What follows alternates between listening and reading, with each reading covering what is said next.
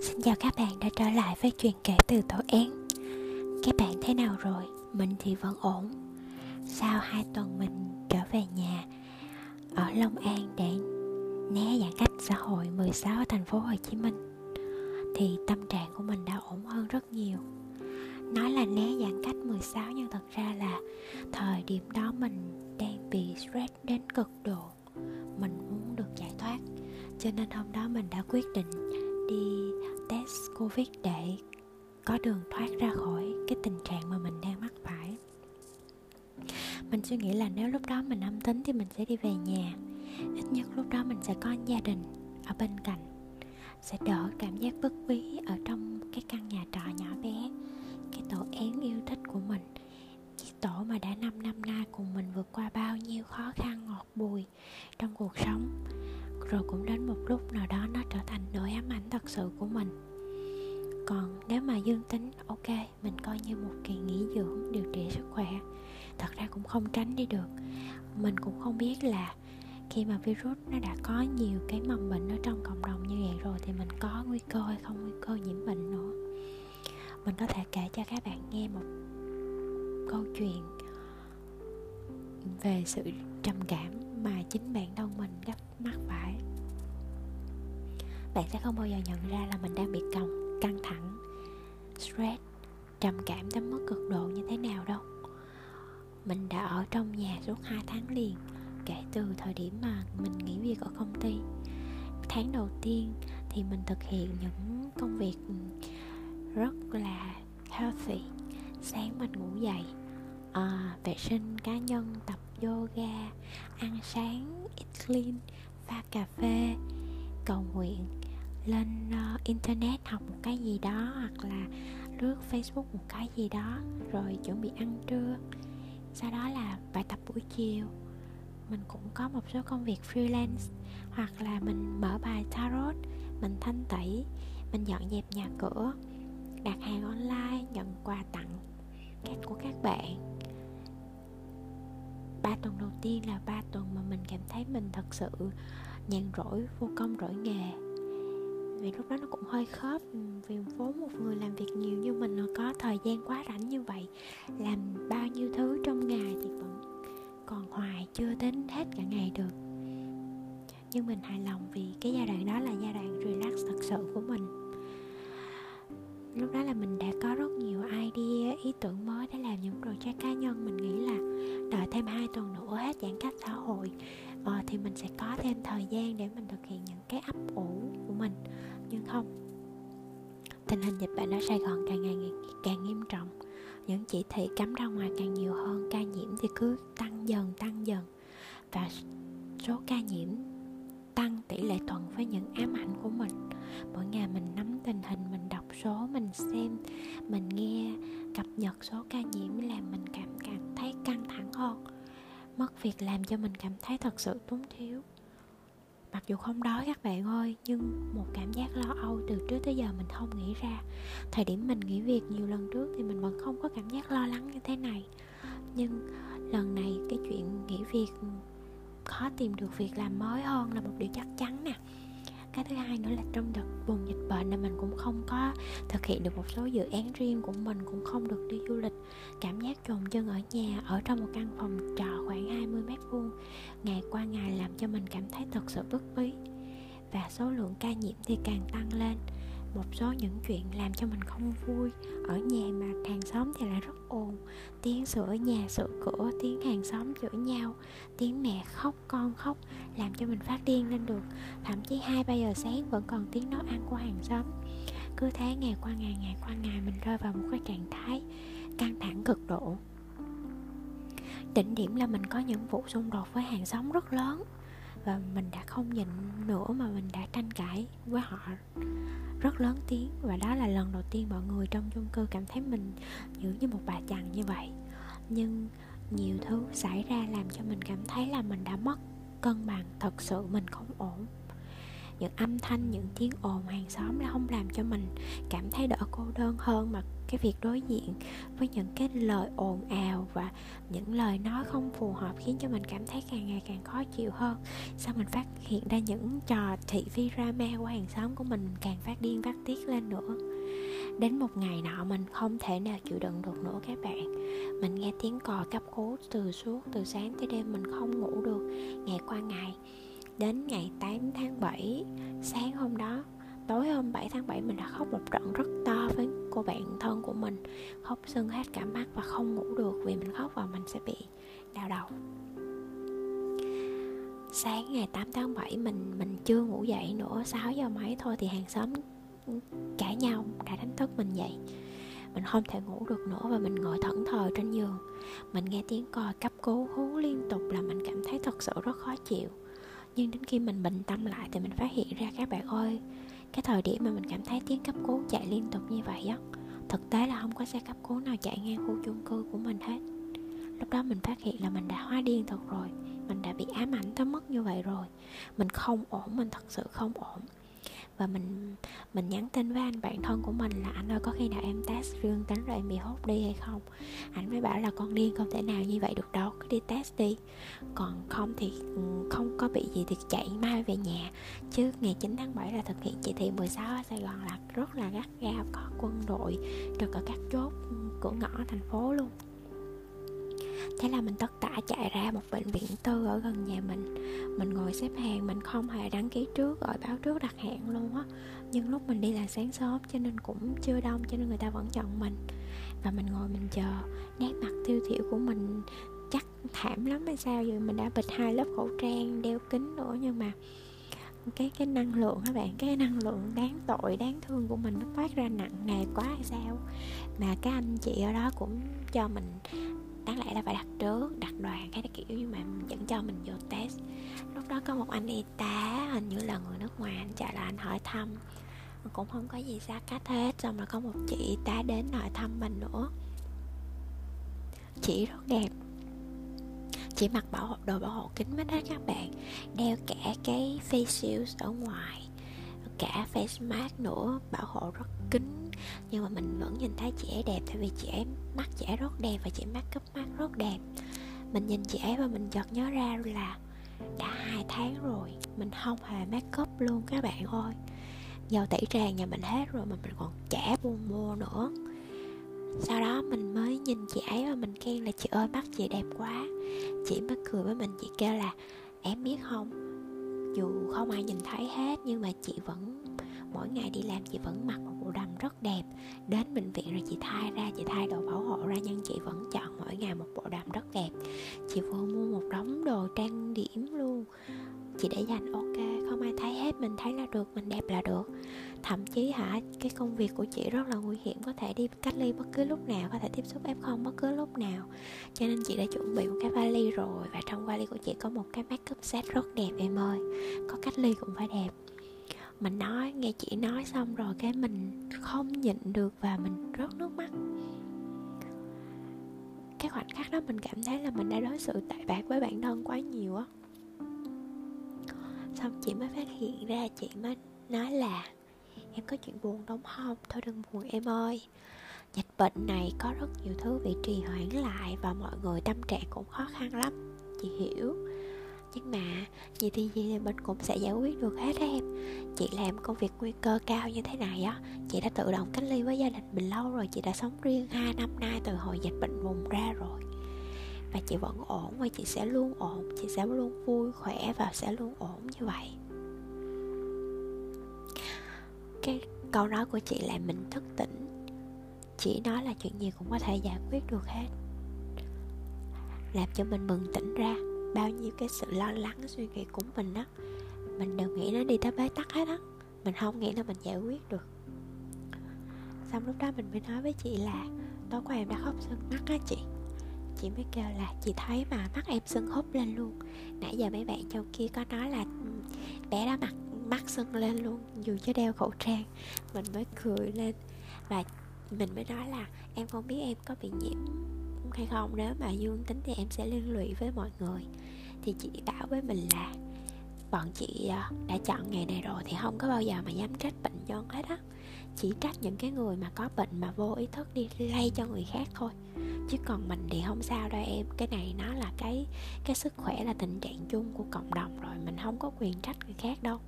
Mà tụi chị cũng đã ý thức được cái nguy hiểm này rồi. Tụi chị không có trách ai đâu. Cho nên đừng có buồn, đừng có chuyện gì hết. Nhưng mà chị tin là cái em chả đi đâu gặp ai thì không có gì hết. Bé yên tâm đi, không sao hết, nghe lời chị. Thì mình phải ngồi chờ kết quả 45 phút vì mình test nhanh kháng nguyên. Thì trong 45 phút đó mình ngồi giữ khoảng cách, thì cái nơi mình đi cũng không có đông lắm, chỉ có 2-3 người thôi, và ngồi cách nhau hơn 2 mét lận. Thì lúc đó cái bạn y tá người nước ngoài bạn lại, bạn mới hỏi mình là tại sao mình đeo 2 lớp khẩu trang như vậy. Mình mới kêu là tại vì có những người bạn họ khuyên. Xong cái anh mới hỏi mình là bạn của cô là bác sĩ hay là sao. Thì mình nói là không, hoặc chỉ là họ có kinh nghiệm đi lấy mẫu nhiều lần thì họ khuyên là nên đeo 2 cái. Sau khi lấy mẫu xong rồi thì ra khỏi cái khu vực lấy mẫu rồi thì thách ao cái đầu tiên ra thì giữ là cái ở trong thôi. Cái anh này ảnh mới cười, ảnh mới nói là thật ra 2 lớp khẩu trang không làm cho mình khỏe hơn mà mình chống được virus đâu. Cái chống được virus là một cái khẩu trang y tế thật sự chất lượng với 4 lớp. Còn 2 cái như vậy mà nếu nó không đủ 4 lớp á, nó không có giúp cho mình chống được virus mà nó còn ảnh hưởng tới sức khỏe hô hấp của mình nữa. Cái lúc này mình mới bật cười và mình kêu thế bây giờ mình tách cái ngoài ra nha. Cái anh kêu ok. Và họ không kỳ thị gì hết. Sao mấy ngồi thấy mình giờ lâu còn nói là có để nước kìa, bạn có thể lấy uống. Trời, mình cảm thấy thật ấm áp. Chả buộc phải không gian bức bối ở trong phòng của mình với những người hàng xóm thật khó chịu, khó tính và còn gây rắc rối cho mình rất nhiều. Và đúng như người chị Thiên Sứ đã nói là mình không có bị bệnh và mình đã cầm tờ giấy kết quả xét nghiệm âm tính và đi về quê. Mình chạy xe tức tốc về nhà của mình hết 2 tiếng đồng hồ và ghé trạm y tế khai báo y tế đầy đủ. Về nhà cách ly 14 ngày và mình đã hoàn thành cách ly 14 ngày xong. Hôm nay mình mới đủ bình tâm, bình tĩnh để trò chuyện với các bạn. Dạo này ca nhiễm thì không ngừng tăng cao. Số vùng dịch cũng lây nhiễm rất nhiều. Ở dưới quê mình á, cũng có rất nhiều ca nhiễm mỗi ngày. Bạn bè xung quanh mình ai cũng đều bất ổn, thật sự bất ổn. Con bạn thân của mình hôm nay đã thật sự la lên với tụi mình là tao không thấy bình thường, tao không thấy ổn, tao muốn quay lại cuộc sống bình thường, tao muốn đi dạy học trở lại, học trò của tao đã bị nhiễm rất nhiều rồi, tụi nó phải đi cách ly rất nhiều rồi, tao thương lắm. Bạn mình mới nói là thôi bây giờ tránh xa loài người là phương pháp phòng dịch hiệu quả, bớt xem báo lại, thực hiện 5K và ở nhà cho an toàn là được. Chứ bây giờ cái việc mà cập nhật cái con số ngày càng tăng, xong tiếp xúc với mạng xã hội khiến cho mình cảm thấy tụt mood hơn thôi. Mà nếu mà tâm trạng mình tệ dẫn tới cái nguy cơ năng lượng của mình giảm thấp xuống á, nó còn nhiều hơn nữa, nó còn nhiều nguy cơ hơn nữa. Mình đồng ý với bạn mình lắm. Mình nói với cô bạn của mình là cô giáo mà vừa hét lên tao không ổn đó, mình kêu nó là nếu mày rảnh quá thì mở thử thách danh hài lên coi đi, còn không thì đè 2 đứa con của mày ra quay TikTok và đăng lên đi, biết đâu tụi nó nổi tiếng. Hết dịch đợt này xong á là ở nhà làm TikToker, không cần phải đi dạy học kiếm tiền nữa. Mà nó không chịu nghe, nó có nhiều suy nghĩ. Thật ra mình cũng hiểu được, ngay tại một cái thời điểm mà người ta đang cảm thấy bất ổn về tâm lý thì tự nhiên cái cơ chế phòng vệ nó sẽ tăng rất là cao. Bản thân mình đã có lập một cái cơ chế phòng vệ rất khủng khiếp và tới giờ nó vẫn chưa hạ xuống được. Mình vẫn còn cái cơ chế phòng vệ đó. Ngay cả ở nhà, mẹ mình cứ mỗi lần xem YouTube hoặc xem thời sự trên TV là mình sẽ rất khó chịu. Mình không có muốn để cái số lượng tin tức, số lượng ca nhiễm nó ảnh hưởng tới mình nữa. Nhưng mình biết đó là một cái cách né tránh tiêu cực. Tuy nhiên thì chịu thôi, tránh vô dặn xấu mặt nào. Khi mà mình chưa đủ bản lĩnh để mình bình tâm trước những cái thông tin đó thì mình chọn cách tránh xa nó ra để mình giữ được một chút xíu năng lượng tích cực. Mình chọn cách thực hiện đúng những biện pháp phòng tránh. Mình chọn cách ở nhà, không ra đường nếu không thật sự cần thiết.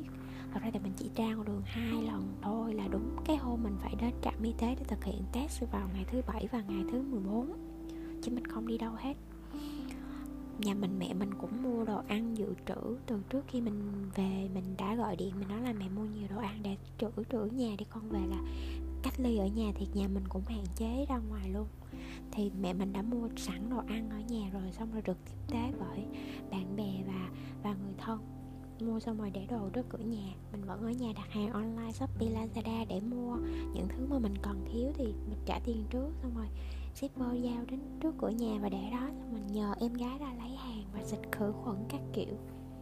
Mình chọn dành thời gian rảnh để lướt TikTok, xem clip nấu ăn vào những cái vui vui.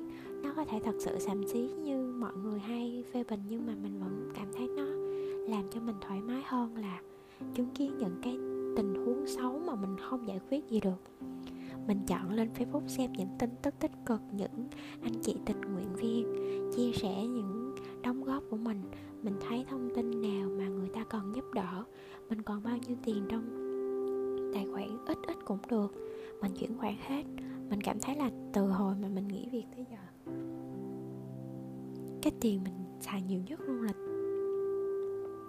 là tiền mua đồ Lazada, Shopee. Nhưng đây nhiều nhất luôn là cũng khoảng 2-3 triệu, nhưng mà cái số tiền mình donate cho các quỹ, những người cần thiết nó cũng nhiều và nhiều hơn rất nhiều so với tất cả những lần làm từ thiện từ trước giờ của mình luôn.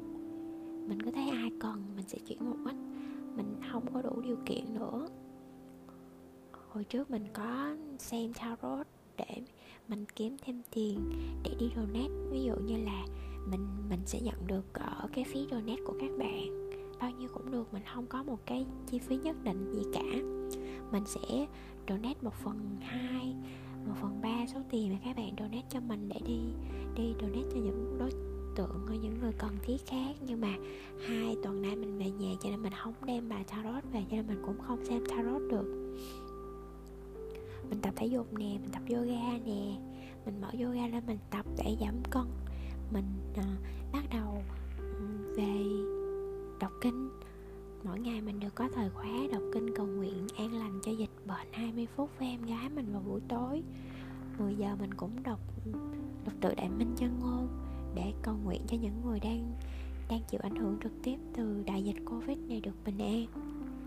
Và mình cảm thấy năng lượng của mình nó tích cực hơn cái thời điểm mà mình đang stress ở trong nhà của mình ở Sài Gòn. Thật ra mình bình tâm suy nghĩ lại thì á, do mình là người hay đi, mình là người hay làm, thời gian rảnh của mình không có. Khi mình rảnh quá mình lại ngồi mình nghe tiếng ồn, mình buồn chán vì không có việc làm, khiến cho mình cảm thấy thất bại, cảm thấy tụt hậu, cảm thấy vô dụng, cảm thấy bị coi thường, cảm thấy thua sút. Và việc chôn chân trong 20 mét vuông trong phòng, nhìn 4 bức tường làm cho mình cảm thấy ngột ngạt. Mà bước ra ngoài thì mình lại có một cảm giác bất an. Cảm giác bất an rình rập mình, có thể như là kiểu mình bước ra đường là mình bị nhiễm Covid ngay vậy đó. Đó là những nỗi sợ, mình sợ nhiều thứ lắm, mình sợ rất nhiều thứ luôn. Những nỗi sợ đó khiến mình sợ luôn cả cái ngôi nhà đó, là do mình cảm thấy là năng lượng tiêu cực của mình nó quá lớn rồi. Nỗi sợ của mình quá lớn, nó lan tỏa khắp cái không gian nhỏ bé mình đang ở rồi. Và mình cảm thấy cái tổ én yêu thương đó của mình nó không còn là nơi thích hợp nữa. Và ngay thời điểm đầu tháng 7 mình chỉ có đúng một cái cảm giác là phải rời bỏ nơi này thôi. Và khi mình trở về nhà với gia đình đó, thật ra về nhà còn có nhiều thứ làm cho mình đau đầu hơn. Tuy nhiên mình được tương tác với mẹ với em gái, mình còn được đi ra vườn cây, chăm cây, ngắm cảnh, mình còn được nhìn thấy bầu trời. Còn ở trên cái ngôi nhà nhỏ của mình ở trên Sài Gòn á bạn, không thấy được bầu trời. Mình còn có người nói chuyện, ít ra mình không phải nói chuyện một mình trong căn phòng trọ đó. Và mình cũng có những cái thứ khác để bận tâm. Ví dụ như mình cãi nhau với mẹ vì bất đồng quan điểm thì mình sẽ bớt quan tâm tới việc mình đang tốt nghiệp một chút. Hoặc là mình đang cãi nhau về chuyện ăn uống giảm cân gì với em gái của mình thì mình sẽ bớt được một thời gian mình lên mình đọc coi có bao nhiêu ca nhiễm rồi. Thật ra trong giai đoạn khó khăn này, cái giai đoạn ảm đạm bao trùm lên tất cả đất nước Việt Nam mình sẽ làm cho tất cả chúng ta đều khó chịu hết. Mình không biết các bạn đang nghe podcast này của mình có cảm thấy khó chịu hay không. Nếu không có thì xin chúc mừng bạn, và rất là mong bạn giữ được cái khoảnh khắc và tâm bình an như vậy. Hoài Nhân, hãy ráng cố gắng lên. Còn nếu bạn đang trong một cái giai đoạn hỗn loạn một chút xíu, mất bình an một chút xíu, mất cân bằng một chút xíu nào đó, thì mình xin gửi truyền năng lượng tích cực của mình, dù chỉ một ít thôi cho bạn. Mình muốn chia sẻ lại câu nói mà chị y tá đã nói với mình là: không sao hết, mọi chuyện rồi sẽ qua, tất cả mọi chuyện đều giải quyết được hết. Cho dù mình có không may mắn nhiễm bệnh đi nữa thì mình vẫn phải cố gắng rèn luyện sức khỏe. Mình tìm đọc những cái nguồn tin tức chính thống từ các bác sĩ chuyên môn. Bác sĩ phân tích rất rõ ràng cái tình trạng nghiêm trọng do dịch bệnh diễn ra này là gì, lý do nào dẫn đến nguy cơ tử vong cao. Và mình hãy tích cực chăm sóc sức khỏe, giữ vững tinh thần lạc quan, ăn uống điều độ, tập luyện điều độ, nhất là uống vitamin, rút họng bằng nước muối sinh lý. Đó là những điều tích cực tối thiểu mà chúng ta phải làm được nha mọi người ơi. Còn nếu mà bạn đang thật sự rất hoang mang, rất bối rối, rất khó chịu, không biết phải nói gì với ai, thì hãy nhắn với mình nha. Cảm ơn và gửi lời nguyện cầu bình an đến cho tất cả những ai có duyên nghe được podcast này của mình. Mình đã stress, mình đã bình tâm lại, mình đang tìm lại trạng thái cân bằng. Và mình tin mình làm được. Và mình cũng tin bạn cũng làm được. Tất cả chúng ta làm được. Người Việt Nam dù có 2 bủn xỉn, 2 tranh đua, 2 sân si, rất nhiều anh hùng bàn phím, rất nhiều hàng xóm, nhiều chuyện, nhưng mình tin rằng chỉ có cái dân tộc Việt Nam này, khi mà bạn lên Facebook post một cái status là bạn đang cần một món đồ ăn, một món đồ uống, một vật dụng thiết yếu, dù bạn đang trong ở khu cách ly nào đi nữa thì cũng sẽ có những vị Bồ Tát đến và xuất hiện đến với bạn. Gần đây mình thấy trên trang web Quán Âm Bồ Tát có kêu gọi tất cả mọi người vào 10 giờ tối tới 11 giờ tối mỗi ngày hãy trì tụng 108 lần câu thần chú Om Mani Padme Hum và nguyện cầu cho tất cả những người đang chịu đựng vì dịch bệnh sớm được qua mau. Thì lúc đọc đó, bạn có thể suy nghĩ về cái câu đó trong đầu và tập trung suy nghĩ. Hãy tưởng tượng ra là có rất nhiều vị Bồ Tát nghìn tai nghìn mắt xuất hiện trên bầu trời để ban phước lành, để che chở cho đất nước, cho Sài Gòn, cho tất cả thế giới thoát khỏi dịch bệnh này. Nhưng mà lúc nãy trong cái thời khóa của mình, lúc mà mình niệm 108 câu thần chú này á, thì tự nhiên trong đầu mình nó không phải hiện lên 100 rất nhiều vị Bồ Tát, Quán Thế Âm Bồ Tát hay là Quan Âm ngàn mắt nghìn tai để xuất hiện trên bầu trời và cứu cho mọi người đâu. Mà trong đầu mình hiện lên những vị Bồ Tát đang mặc áo bảo hộ màu xanh, mặc áo bảo hộ màu trắng, những anh chị tình nguyện viên, những bạn thanh niên tình nguyện, những mạnh thường quân ngày ngày đêm đêm tối tối đều đi phát cơm phát gạo và giúp đỡ những hoàn cảnh khó khăn. Những bạn thanh niên tình nguyện đi lấy mẫu gõ cửa từng nhà, những anh chị em, cô chú bác sĩ đang điều trị trong khu cách ly bệnh viện dã chiến. Mình cảm thấy đó không phải là Quan Âm ngàn mắt ngàn tai đang cứu chúng sanh ra khỏi dịch bệnh hay sao? Và mình rơi nước mắt vì hình ảnh đó.